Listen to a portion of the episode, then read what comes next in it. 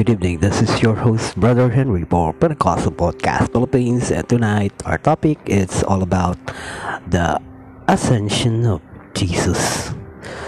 Text chapter one, and to start with our topic, let's say a prayer. Lord, we thank you, we magnify you, good Lord, that you bless this topic for tonight, that your anointing be with us, and we thank you, Lord, for this opportunity. We ask you to touch our hearts, our mind, our ears, so that we clearly understand the word that you've spoken to us.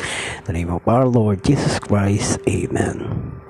And our topic, the ascension of our, our Lord Jesus Christ, for a infallible fruit. The Acts of the Apostle may have been better named if it is the book been called the Acts of the Risen Christ. The Gospel of uh, Luke gives the Acts of Jesus of the Resurrection. The Book of Acts simply continues the story, but now it is the story of the Acts of the risen and ascended Jesus. It is started on verse three that Jesus showed himself alive by many infallible proofs.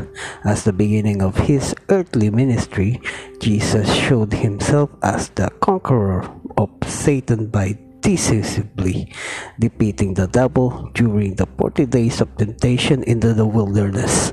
At the beginning of his heavenly ministry, Jesus again showed himself as the conqueror of Satan by showing himself alive on the earth for the same period of time, forty days. We shall not attempt to list all of his appearances here, but we should note several of them.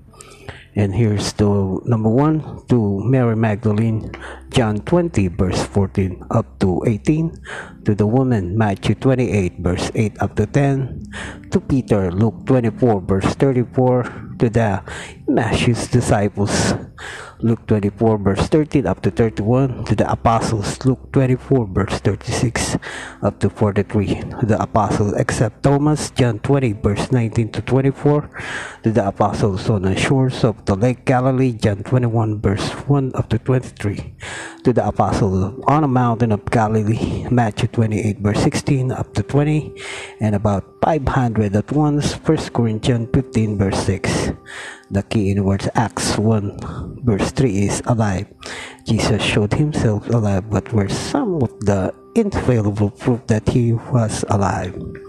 Number one, he was seen. Number two, he spoke to them concerning the kingdom of God. Number three, he walked with them. Number four, he ate and drank with the disciples. Number five, he blessed his disciples and ministered to them. Number six, he restored Simon Peter.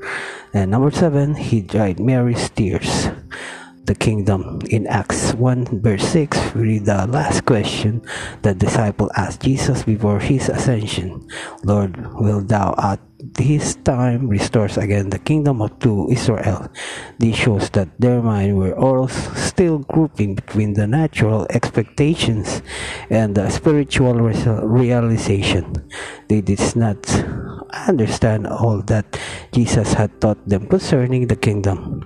Their hopes for a material political kingdom had been dashed to the ground at Calvary, but now they knew that all things were possible to their Lord, who had conquered death.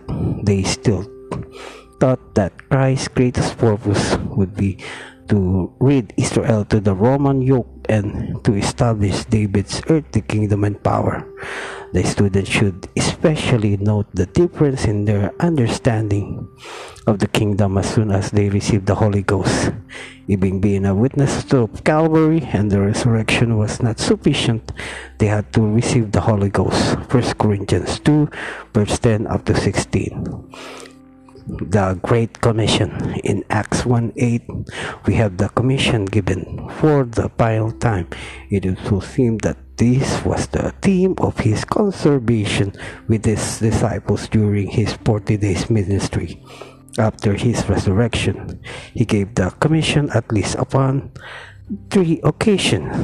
Number one, at meat in Jerusalem, Mark sixteen verse fourteen up to eighteen, John twenty verse twenty-two up to twenty-three, on a mountain on Galilee, Matthew twenty-eight verse eighteen up to twenty, on the Mount of Olives, Luke twenty-four verse forty-five to fifty-one, Acts one verse six up to nine, before his ascension.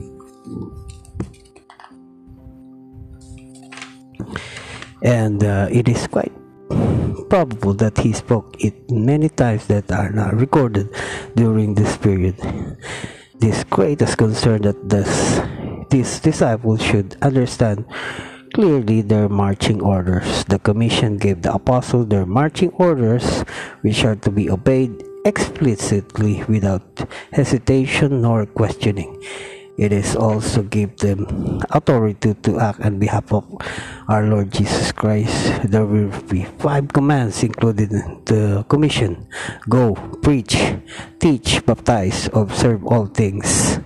In Acts one eight, there are three words we should note especially. Number one, power. Number two, witness. And number three, both. This is simply means that the church was to witness in the world.